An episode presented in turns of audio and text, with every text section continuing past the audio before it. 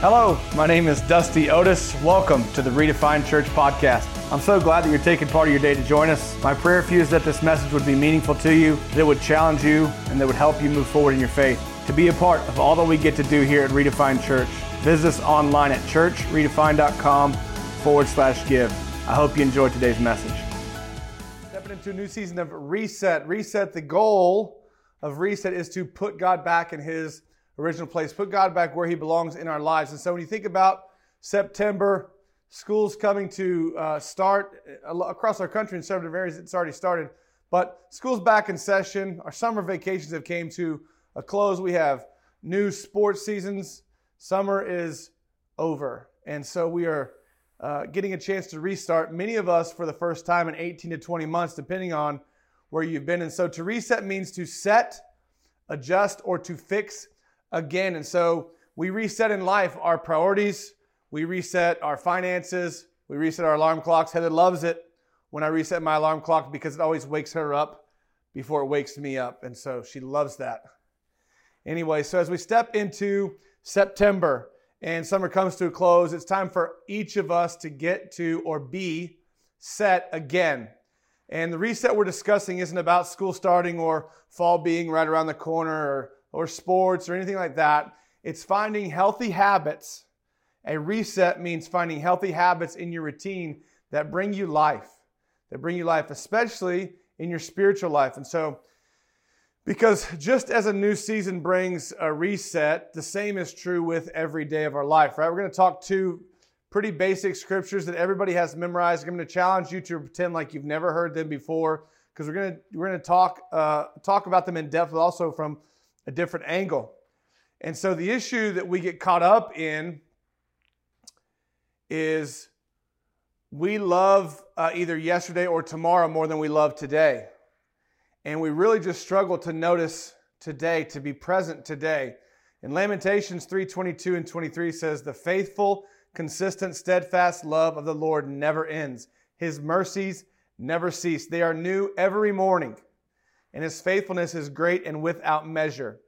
Every day should be a reset. It's not about a season or a school year. It's not about a job change. It's not about a pay raise.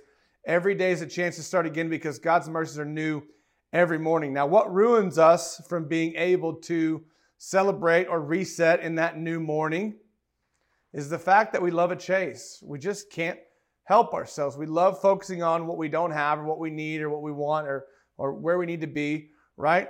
And what kills right now is always what's next. Our second born, his name is Kaz, man, and he just struggles to be here.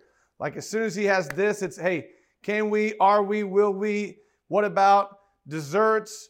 Where we're going, locations? It's all about he just, he just, we're constantly telling, him, hey, shh, ease up, slow down, slow down, enjoy what you have right now. Yeah, okay, this is all. What about two? Can I have two? Right? And so then it's the same for us. What kills right now is always what's next. If you have any leadership capacity whatsoever, you've heard that before. And so what ruins today then is tomorrow. And many of us are realizing right now in 2021, September 2021, the year is three quarter of the way over. Where did the year go? Where did the year go? In ministry, this is really tough because you can get caught up running from Sunday to Sunday. And before you know it, you look and it's Christmas and you haven't done your Christmas shopping yet, and your year seems like it's been 52 days long because you've only measured Sunday to Sunday. I've been caught up in that before. Matter of fact, it's what brought upon my first reset uh, period. And so it's part of why we're talking about this this month. And so, what I hope for you to see is that God's hope for you in each new day is for you to be present in the moment of today instead of constantly working to tackle what's next. God would love for you to be present in the moment of today. So Matthew 6:34 speaks to that says, "Do not worry about tomorrow, for tomorrow will worry about itself. Each day has enough trouble of its own." We've all heard this so many times, and and these two scriptures, both in Lamentation and Matthew, are used frequently to bring us peace in our rush. Yet, they are two of the most overlooked and assumed scriptures when it comes to our faith. And so, my question that I want to answer this morning is what do these two scriptures have to do with a reset. And when you when you jump into week one of a series, it's kind of tough because you're trying to lay the groundwork or the foundation for where we're going. And so just bear with me. Lamentations 3:23 reminds us this. These two scriptures remind us of these two things, right? Lamentation says God's love, his care, his compassion will never fail. It says we get to witness it every morning. Every morning that our lungs fill with air, we get to witness it. It is new every day. Now, if you look outside of, let's back up a little bit and let's get a 30,000 foot perspective. Things all over the earth are dying at a rapid rate every day. And what Lamentations 3:23 says is all that doesn't compare to what God has for you today. That God is enough for you today, he's enough for you every day, he's enough for forever. So then it's our responsibility, it's also our comfort, it's our satisfaction to hope and trust in the salvation of the Lord, the salvation of Jesus, what he brings, that restoration to the Father, right? The second one, Matthew 6:34, in the conclusion of Matthew chapter 6, what we see is the will and command of Jesus that through our daily devotion, our daily reset, we gain the strength to handle the demands of our daily life, the daily ups, ebbs and flows, the daily grind, if you will, and to not let any of them move them past, move us past the moment of today. What you see is we gain strength, Matthew 6 34. We gain the strength to handle the demands of our daily lives and to not let any of them move us past the moment of today. Every day is brand new, every day is an opportunity. We witness God's love for us individually, personally, every morning as our lungs fill with air and we hit that reset button. Now, depending on how we went to bed the night before, depends on how we wake up. If we went to bed with a negative thought, negative mindset, saying, oh, man, tomorrow's going to be rough, you're going to wake up, and the first thing you're going to think is, today's going to be rough. And God didn't make you so your today would be rough. Okay? And so when your lungs fill with air that next morning and your feet hit the ground, you say, man, thank God that I'm alive, that I have another opportunity today. It's a great opportunity, especially in your devotion, in your relationship with God, to say, thank you, new day. It's a new day. And so the Bible says in Jeremiah 29 13, then with a deep longing you will seek me and require me as a, as a vital necessity, and you will find me when you search for me with all your heart. Daily devotion takes heart, it takes time, it takes great intention. I love what Jeremiah 20:13 says. It says, "You will re- you will seek me and require me as a vital necessity." When you're devoted, this is necessary. I need to have this. I have to have this time with God.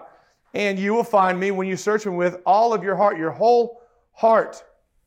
Matthew 7 7 says, Ask and keep asking. It will be given to you. Seek and keep seeking, and you will find. Knock and keep knocking, and the door will be open to you. Understand that it says seek and keep seeking. Consistency. Seek. That's a new day. Seek. New day. Seek. New day. Seek. New day. Seek and keep seeking. To keep seeking means you're consistent in your investment, in your time with God. We're going to talk more about your investment next week as it pertains to your time. And so, the way to a real reset mentally, emotionally, and spiritually happens by investing your time in your relationship with God. And so, then, what God does, this is miraculous. What God does with what you give Him is miraculous. And we're talking about your time, your investment in your relationship. What God does with what you give Him in your time is miraculous. It's your, it's your time, it's your efforts, it's your energy, it's that time you set, focused, intentional. And those, that time and those efforts and that energy is all multiplied through your devotion as a follower, which we call disciple of Jesus. That's who we are which means it's more than waking up and believing. I don't, each new day doesn't just bring me the thought, well, here I am, I believe in God again. It's not a decision that you make, you're already there. And so then being devoted, being um, intentional with your time, resetting is more than saying and waking up and saying, I believe. And so believing can make you a wonderful convert, going from non believer to believer. But converts and disciples are two very different people. Being a convert is based on your belief. Being a disciple is based on the way that you live, it happens in your feet. Many people don't even have the belief in their heart, they have it in their head because it's a head knowledge, right? A belief in your heart is amazing, but we must get it to your feet. Being a disciple is based on the way that you live. Now, let's go back to that miracle, the miracle that God works. This is probably the biggest point of the day. What happens in your devotion, your investment in your relationship with God, is He takes the time and the energy and the effort that you invest and he invests it in others through you. This is multiplication. It's also called discipleship. And so then, the point is this you invest time in your relationship so that it can be invested in others through you. You invest time in your relationship. This is that spiritual reset so that it can be invested in others through you. God brings back to your remembrance those things that you discussed that morning with Him, that you prayed about, that you were prodded with, that you sat and listened for, that you worshiped to. He brings those things back. And what God does with what you give is multiplied when you live as a disciple, not a convert.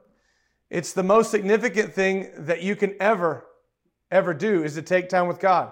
The most significant thing you'll ever be is a disciple because to make disciples, you must first be a disciple. We know this. And when you're a disciple, people see and experience Jesus through you because of your consistent devotion to Him. A real restart, a real reset starts with Jesus. Remember when we read in Jeremiah 29 13, those who diligently seek Him will find Him. He'll be a necessity. Do You remember that part? If you're a diligent person, you understand that being diligent takes time. I can't do anything with diligence fast. Okay? If you're diligent, you're likely to understand or you're likely to be careful, meticulous, detailed, persistent, dedicated, committed, driven, thorough, and disciplined, to name a few. Remember, the root word of disciplined is disciple. Now, when you hear those words, you're thinking, goodness, right? I don't know many people like this anymore. I don't know many people that are careful, meticulous, detailed, persistent, dedicated, committed, driven, thorough, and disciplined. And I think that it's mainly because most of us don't want to slow down long enough to be any of those things. We want the title, we want to be known as that, but we want it without the work, without the time that it takes to invest in it. It's why our spiritual reset that we that we think is a spiritual reset on the way to work or, um, you know, in the lobby or in between classes or waiting in the drive through or waiting to get our table at the restaurant. It's why that reset never takes. It never takes because you were never still. If you were with us over summer, you know Psalms 46:10 is everything. Be still and know that I am God. It takes a intentional time to connect and stay connected to the source, your Father.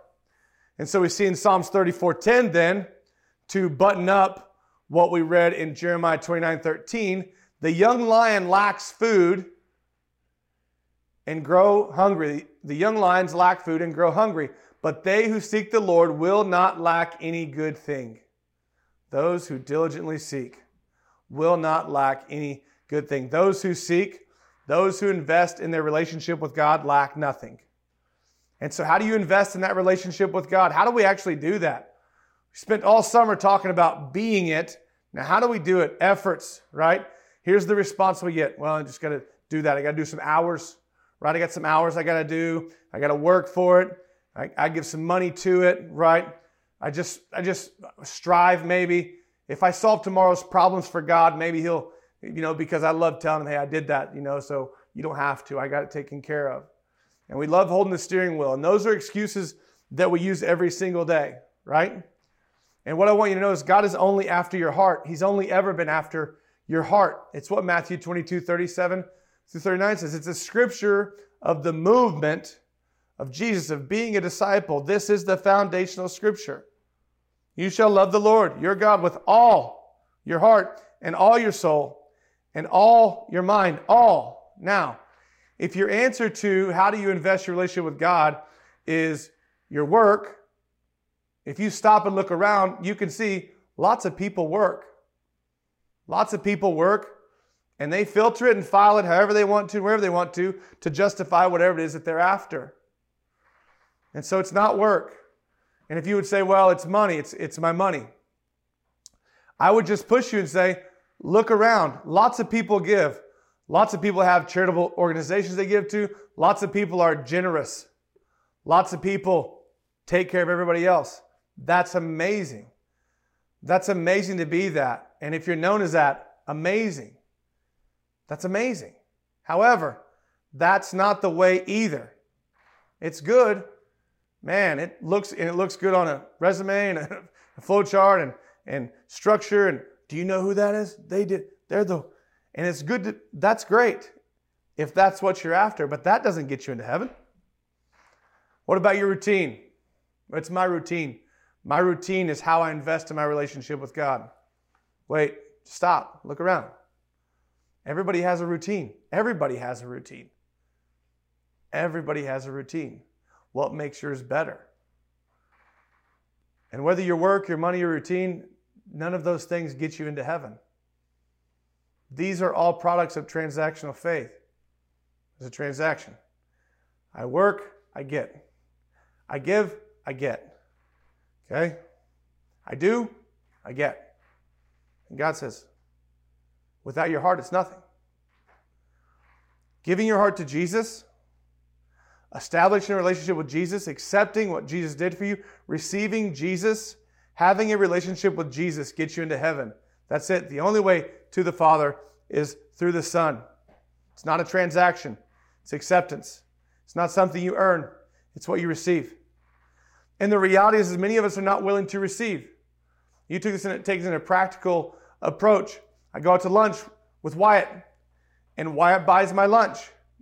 What do I say? Hey, well, hey, man, I got the next one. I got the next one. You just have to be willing to receive. Ask yourself today on a side note, what are you willing to receive? If somebody came up to you and gave you X, would you be willing to receive it? What's the line? What line? And I just want to tell you that that's as much as God's ever going to be able to bless you because that's all you're willing to receive. What are you willing to receive today? Without pride, without strings, knowing that if God wanted to bless you and bring X into your life, you would have it if you were willing to receive it from a stranger. Not a keeping tabs on, well, I got to pay you back because you you bought for me now two times and I got to, you know.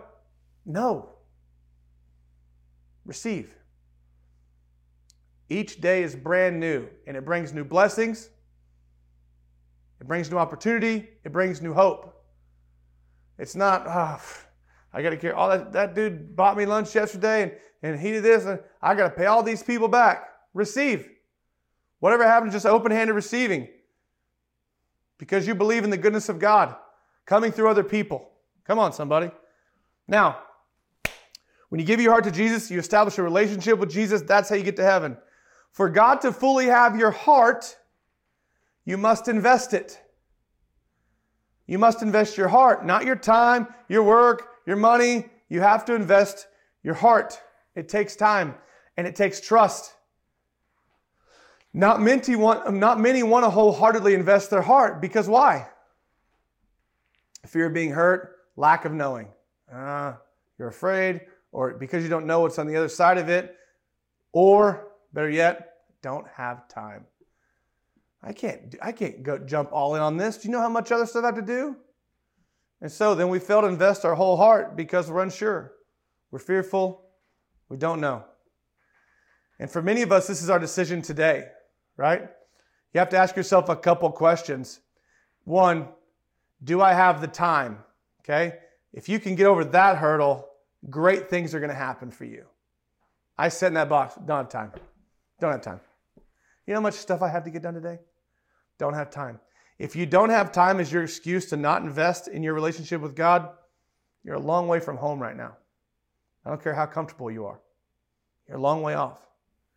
The second one, yeah, I have time. If I don't have time, I can make time. The second one, do I trust? Do I trust God? Trust me. I mean, I guess when the bullets are flying and it's getting out of hand, I should probably call on God to, to, for help. God's sending help all the time, every day. Are you willing to receive it? Are you willing to receive it? If it doesn't look like the way you think it's supposed to look, are you gonna are you gonna receive it? Receive it. Do you trust? You have to answer those two questions today. And really, these two questions are the difference between being a convert with a belief and a disciple with a walk. You're a convert with a belief, and you go to church the same time everybody else does, Easter and Christmas, or you're a disciple with a walk and you believe the church is something that happens seven days a week and it happens through you. Who are you going to be? People see and experience Jesus through you because of your faithful devotion to Him. This is the season for you to reset. Get God in the place where He belongs in your life first. Priority. Show Him. Show Him with your actions. Leadership 101. Show me, don't tell me. Show God that He matters. Put Him on your calendar. Make it a priority. Now, people see and experience Jesus through you because of your faithful devotion to Him, not because of how you work or what you know or how much you give. Those are all great things, and you can be known for all that. That's fine. But being known for that on earth doesn't do anything for you in heaven. God wants your devotion, He wants your trust, and He wants your love. Summed up, what is that? He wants your whole heart. And He wants your whole heart before you get distracted with your today. Because today is full of it. And tomorrow has more than you can handle. He wants your whole heart, and He wants it before you get distracted with today. We open with Matthew 6:34. We're wrapping up. Don't worry about tomorrow, for tomorrow will worry about itself. Each day has enough trouble of its own. If you're going to truly hit the reset button and tackle each day, one day at a time, it's going to take your whole heart it's going to take discipline and it's going to take focus. We call this devotion. It's what we do as disciples. And you see devotion in the prior verse to Matthew 6:34, Matthew 6:33. And in this verse, if you were to wake up and approach each day with this mentality, the mentality of Matthew 6:33, your perspective would change. Here's what it says, but first and most importantly, first and most importantly, seek the kingdom, God, and his righteousness, his way of doing and being right, the attitude and character of God. Seek the character of God first. And all these things will be added to you, be given to you also, is what the scripture says. Here's what it doesn't say it doesn't say, hey, seek yourself and all the things you need, and God will be, and God will, and God and the kingdom will come. So seek the kingdom. It says you and God together. You guys do this together. First and most importantly, you and God get together. First and most importantly, you and God get together. Set your mind on things above, not below. Things that are pure, lovely, right, noble, all those things.